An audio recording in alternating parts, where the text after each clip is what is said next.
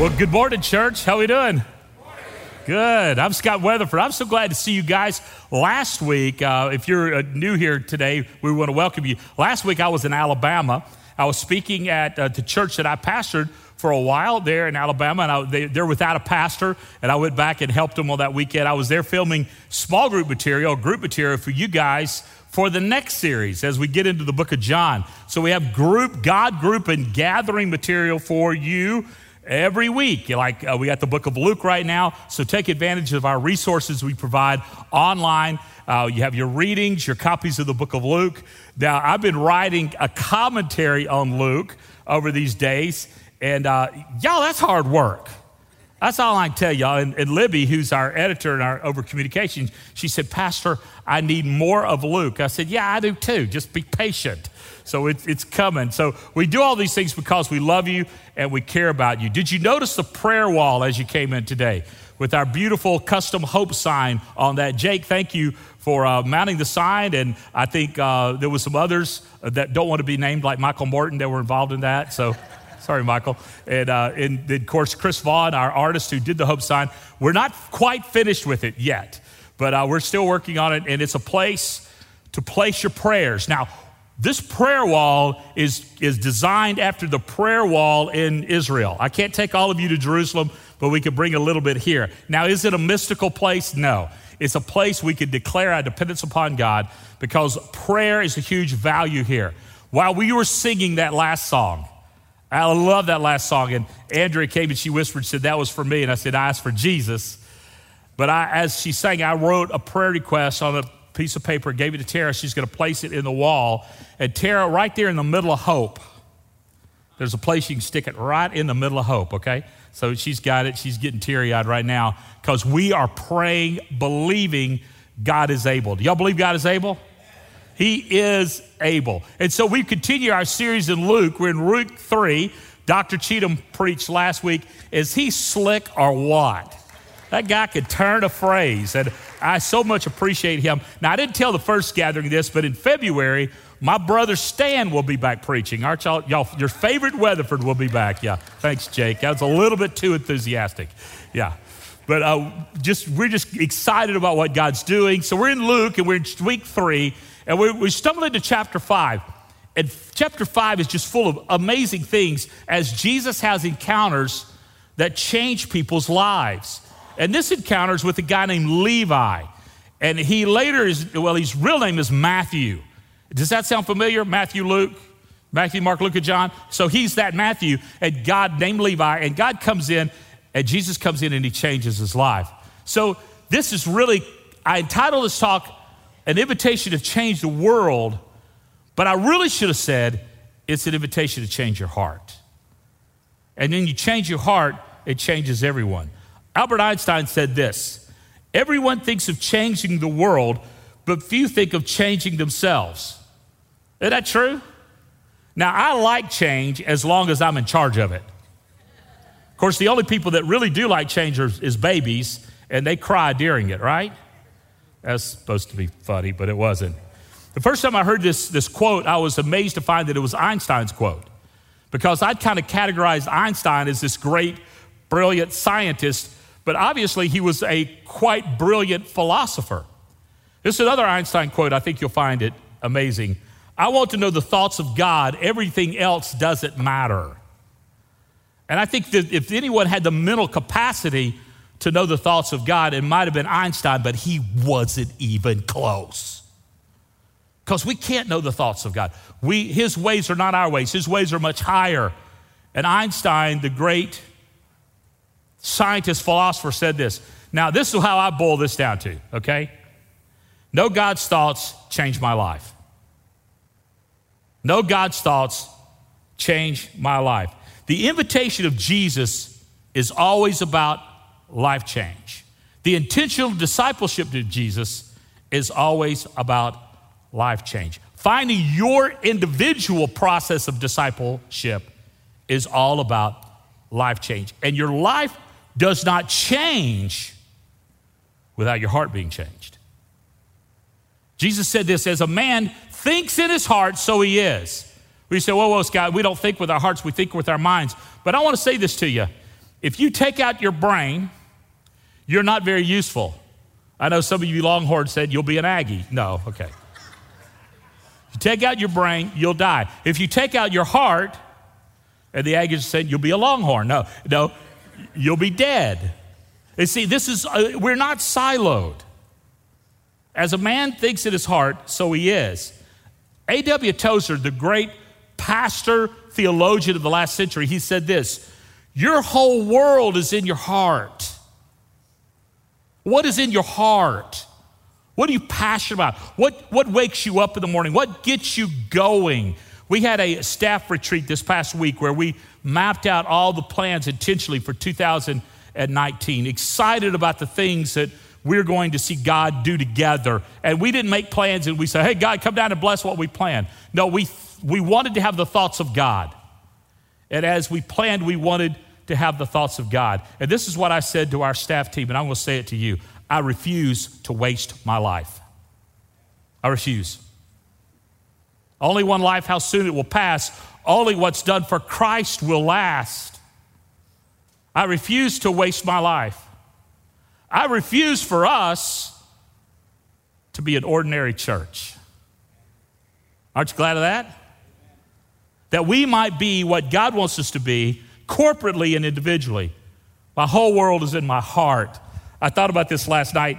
Uh, I got home yesterday around lunch, and on the way there, I got a text from my daughter, and she said, Can you and Gigi, that's Tara, my wife, she's Gigi in our family, can, y'all, can you guys meet us at New Braunfels for supper. The girls want to see you. All right, there's two ways to translate that. We get to see our little granddaughters, plus I get to buy supper.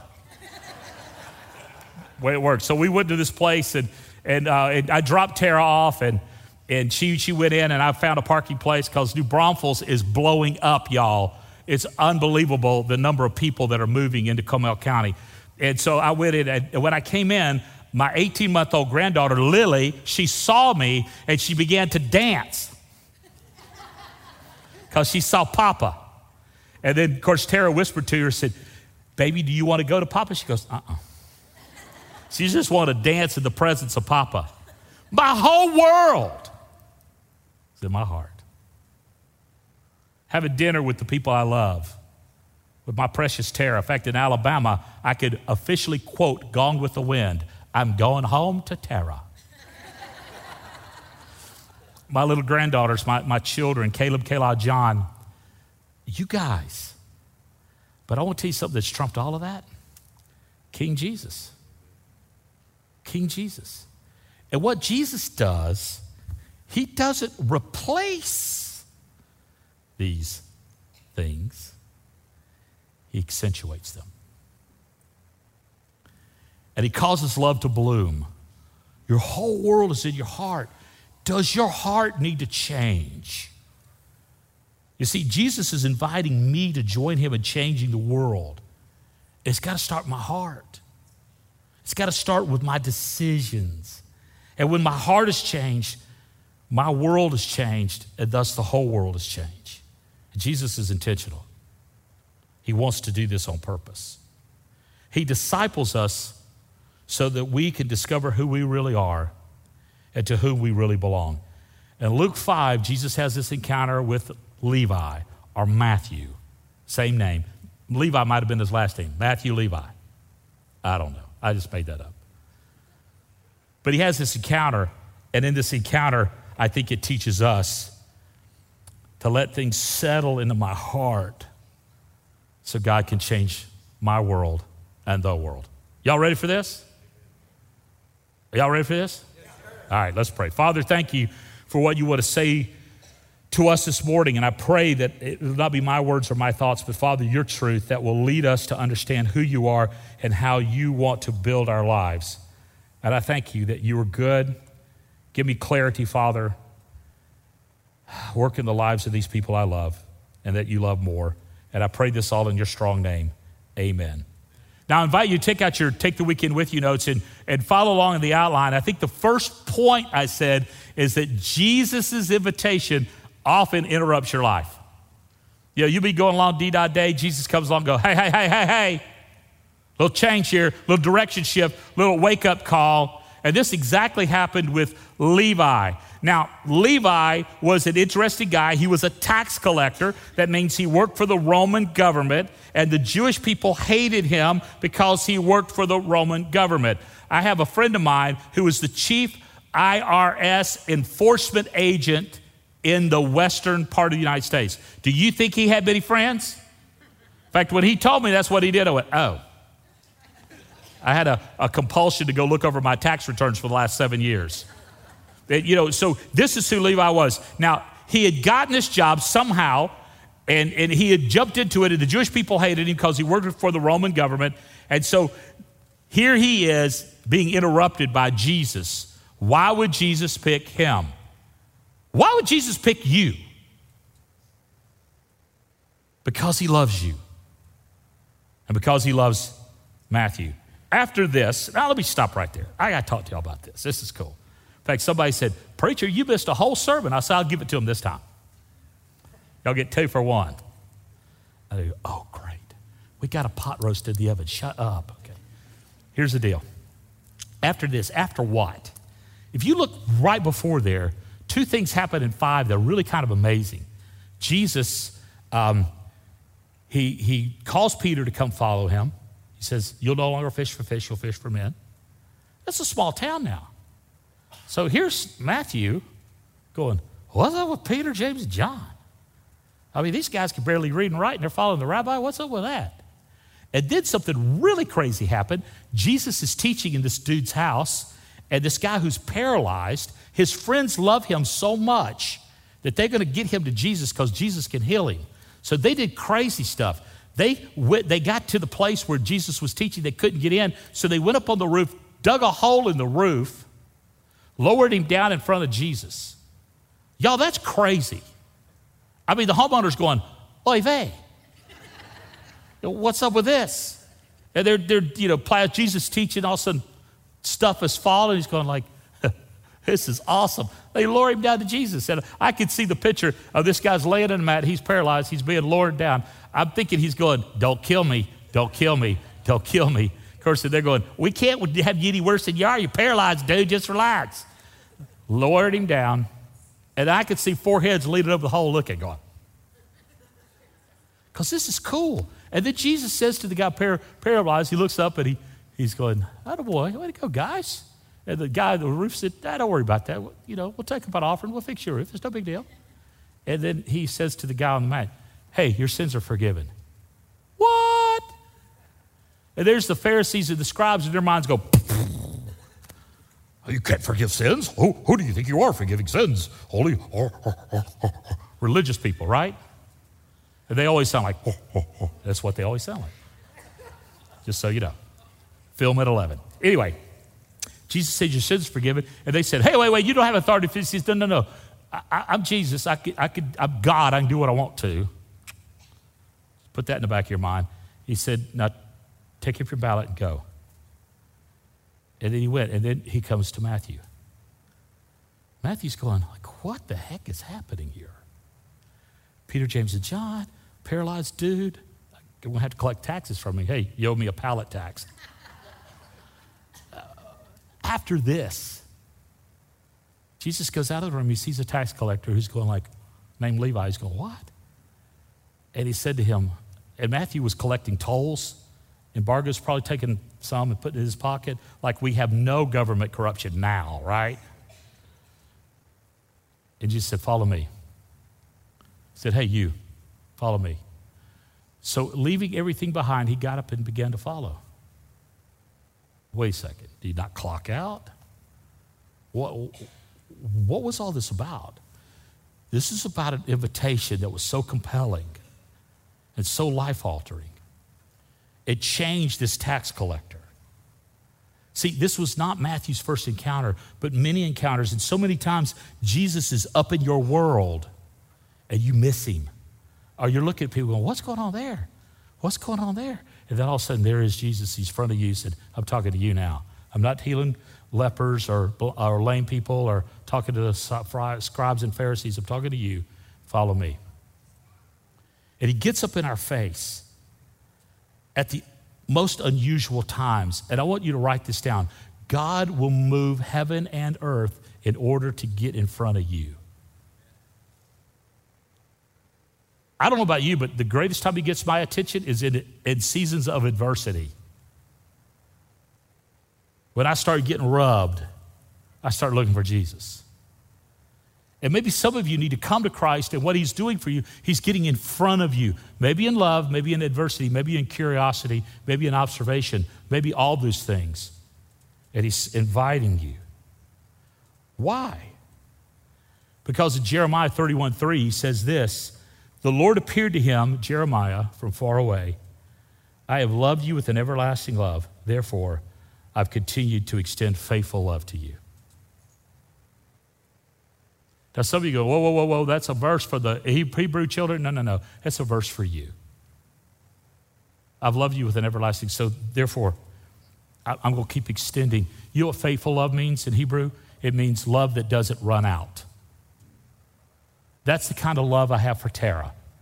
That's the kind of love I have for, for Lily and Ivy and sometimes for my kids. I have love that run out. I'm broken. And I can get that. Jesus is perfect. And it never runs out. You see, Levi was not qualified. He was not the right guy. He was a mess. He was an outcast. And Jesus loves broken people. He loves them.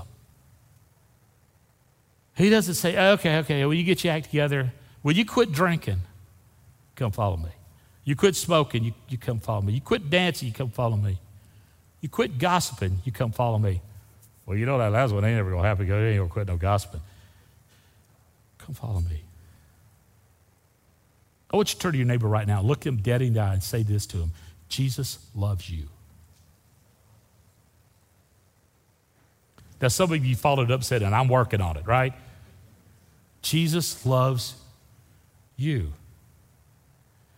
And what Jesus was doing here, he was giving us an example of his mission. And his mission was to seek and to save the lost. Later, we're going to read this. He said, Hey, the, the well don't need a physician, the sick do. I didn't come to save the righteous, but sinners. And you read that, and this is what I've always thought that, oh, he's come to save, not call the righteous, but sinners. And I'm thinking, oh, well, you know, those of us who are righteous, we're okay. And then I read the writings of Paul in Romans chapter 3. There are none righteous, no, not one. We've all sinned and fall short of God's glory. We're all sinners. Now, I can say, turn to your neighbor and call them a sinner. Doesn't that feel good? Sinner. But the truth is, we all are. And Jesus loves even those people who thought they were righteous, they were sinners. Because we all are. It's the commonality of brokenness. But we don't have to stay that way. We can become righteous of God. Wow. You see, the call of Jesus always demands a response. God will do a lot of things, but he will not be ignored. Sometimes he's silent. Sometimes he moves with great power. Sometimes you wonder where he is. Is he sleeping? One thing he will not be ignored. I remember when a friend of mine passed away. Uh, Brad and Laura Cheswick are here from uh, Victoria. They were in my church there. You guys will remember this. When my friend passed away, uh, who's my great friend, I remember his widow was very hurt and angry. And I remember an African American pastor friend of mine in Victoria he, he grabbed her hand and said, Darling, you be mad at Jesus all you want to. You just be mad at him. But he won't be ignored. He won't be ignored. Because he'll get in front of you. Because he loves you. And the invitation to change my heart is the invitation that demands a response. Matthew got up and left everything. Like, what? Did he not check out? Did he not collect the money off the table? What, what's this all about? And I got to analyzing this and I realized that when Luke wrote this, he wasn't writing it literally like got up and walked after him. He said there was a full surrender of Matthew's heart. Because you look at it, there's some things, indication that there was some things that Matthew held on to. We'll get in that second. But he changed his heart. And he wants, Jesus wants full surrender. He doesn't want partial surrender. He doesn't want Sunday only surrender. He wants all of it. All of it. And delayed obedience is disobedience. Jesus said this if you put your hand to the plow and you look back, you're not fit for the kingdom of God. It's all in. Don't say, go bury my father, go, and I'll follow you. Don't say that. Don't say, go get my affairs ordered and I'll follow you. Don't say that. Just come follow me. Now, delayed obedience is disobedience. And I don't know how many times in my life that I've delayed obeying God and missed the blessings of God because the blessings of God always follows the obedience to God. Come follow me. And Jesus changed his heart. Then Jesus changed his circumstances. He didn't go clock in at the tax collector's booth on Monday. He followed. But then Jesus changed his influence. From being an outcast and someone hated, he becomes a host of a party. Listen to this. Then Levi hosted a grand banquet for him, Jesus, and his, at his house. Now, obviously, he didn't give up his house. There's a few things that when Jesus says, Come follow me, that he doesn't want you to give up. And I'll talk more about that in a second. And a large crowd of tax collectors and others who were guests with them. But the Pharisees and their scribes were complaining to his disciples. Notice who they complained to. They didn't complain to the one who could answer their question, they complained to the ones who were influenced. Listen to me, folks. Most people complain to people who cannot answer them because they do not want an answer. All they want to do is whine. And we should be mature enough to say, stop it, go to the source. Because that nips it, nips it in the bud. Quote Barney Fife, the great theologian. Hmm. Why do you eat and drink with tax collectors and sinners? And Jesus heard it because Jesus hears us. And Jesus replied, The healthy don't need a doctor, but the sick do. I've not come to call the righteous, but sinners to repentance, and y'all all sinners. All of y'all. Wow. The outcast became a hope, a host. Then he desired his friends to know what he found. He desired, desired them to know Jesus. Do we have that same strategy? That we want people to come and see and hear and be caught up in the movement of Jesus? Obviously, Matthew didn't give up everything because he had, had to have a big house. Maybe that big house became a place for big ministry. Who knows? I know this that when you say, Come follow, Jesus said, Come follow me, Peter was married. He didn't give up. How do I know he's married? Because Jesus healed his mother in law. You have to be married in order to have a mother in law. Why would you do it any other way? Pitiful mother in law joke. So, uh, in fact, Paul said to Matthew, probably was married. Maybe the other disciples were, a lot of them were married. James and John, maybe they were married as well.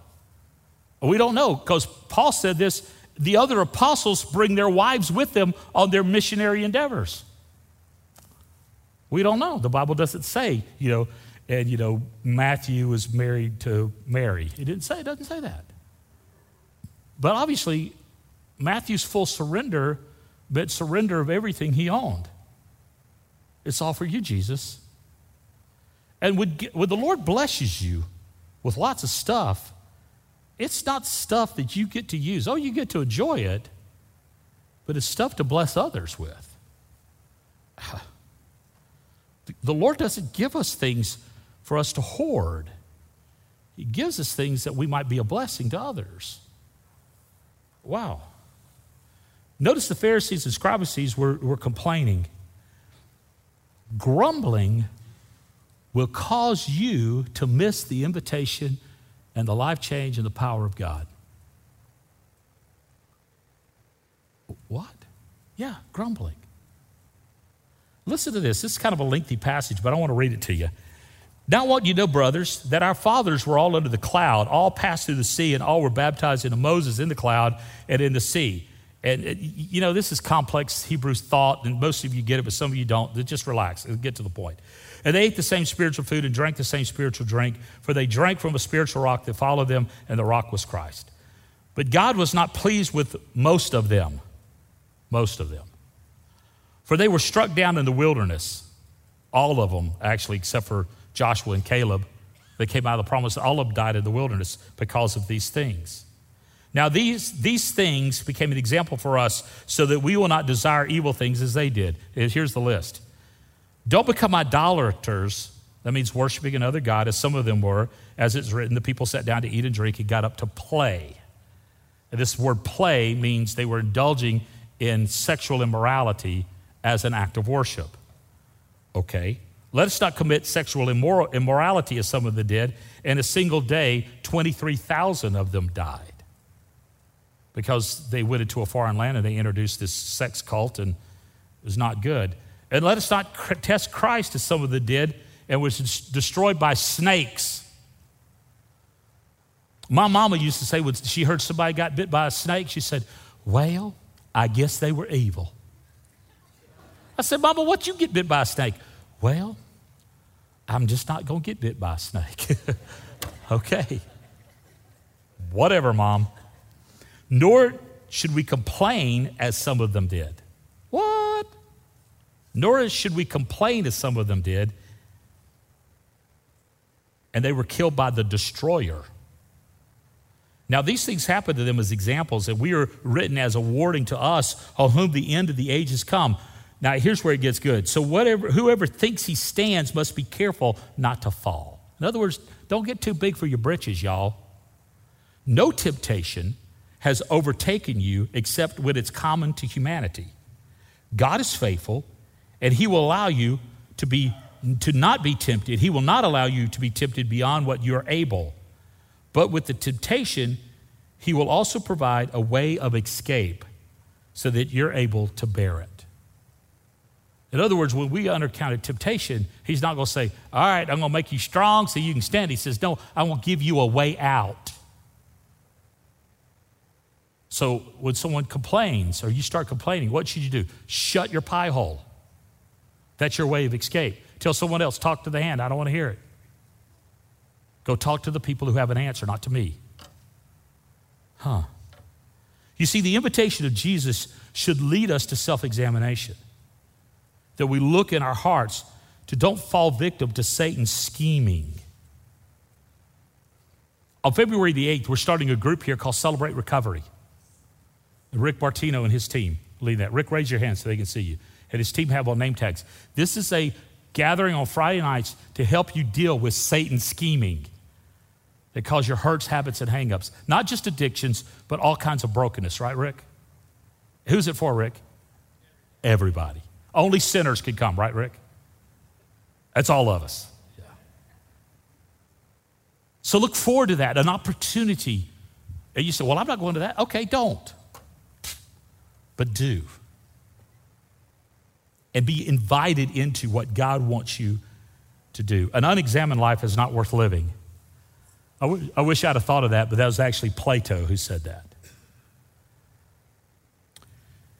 And then Jesus says something really strange here in five that I just kind of scratched my head with and going, okay, what's up with this? I mean, we see all this life change and this challenge and da da da. And then 36 and 39, he says some things, and I want to read it to you, but I want to tell you what I what I think. Here it is.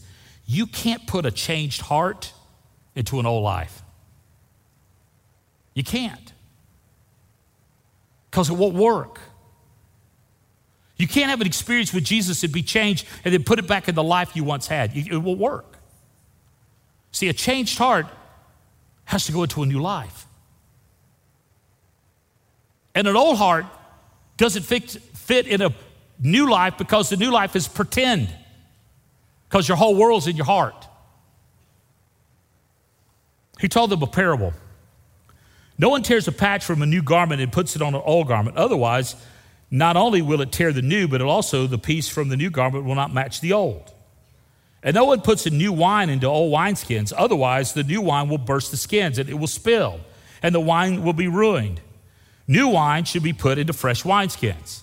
Now, this is not Jesus the sommelier teaching you how to deal with wine. No, it's not, that's not who he, it's not what's going on here. He's giving practical advice. He's what he's saying. You can't take your old self with a new heart. You have to have a new life with a new heart. Now, I've read this, I've studied this passage a lot, I've heard a lot about it. Someone says, well, he's talking about change. You can't take a new paradigm and put it in into old paradigm, it'll blow up. But you know what? Uh, the church has never changed then. We'll still be acting like the Middle Ages, right? Martin Luther proved that long in the Reformation. He proved that wrong in the Reformation. So Jesus is not talking necessarily about change, but he's talking about our hearts.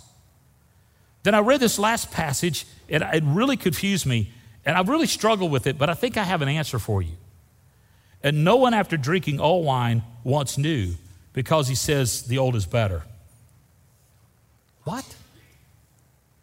They said new wine, new wineskins, old wine, old wineskins. And, and then he says that. What in the heck does that mean? And I think this is what it means it's a matter of compliance. What fits with what? New fits with new, old fits with old. If I'm in Christ, I'm a new creation. The old is gone, the new has come. I can't. Uh, Romans chapter 7 says, Wretched man that I am, who will free me from this body of death? He says, Thanks be unto God through our Lord Jesus Christ. I'm free from that. I've got a new heart and I've got a new life to go along with it. I don't have to take my, old, my new heart and put it into an old life because it doesn't work. And I don't take my old, old, uh, old heart and put it into a new life because that's hypocrisy. I need new. And I think this is what Jesus says. When you get a new life, the old life is going to look good. And you're going to be tempted to go back to what you were. You're going to continue, you're going to be tempted to go back into those things, to immorality and idolatry and putting God to the test and grumbling. You'll be tempted to go back to that because you liked it.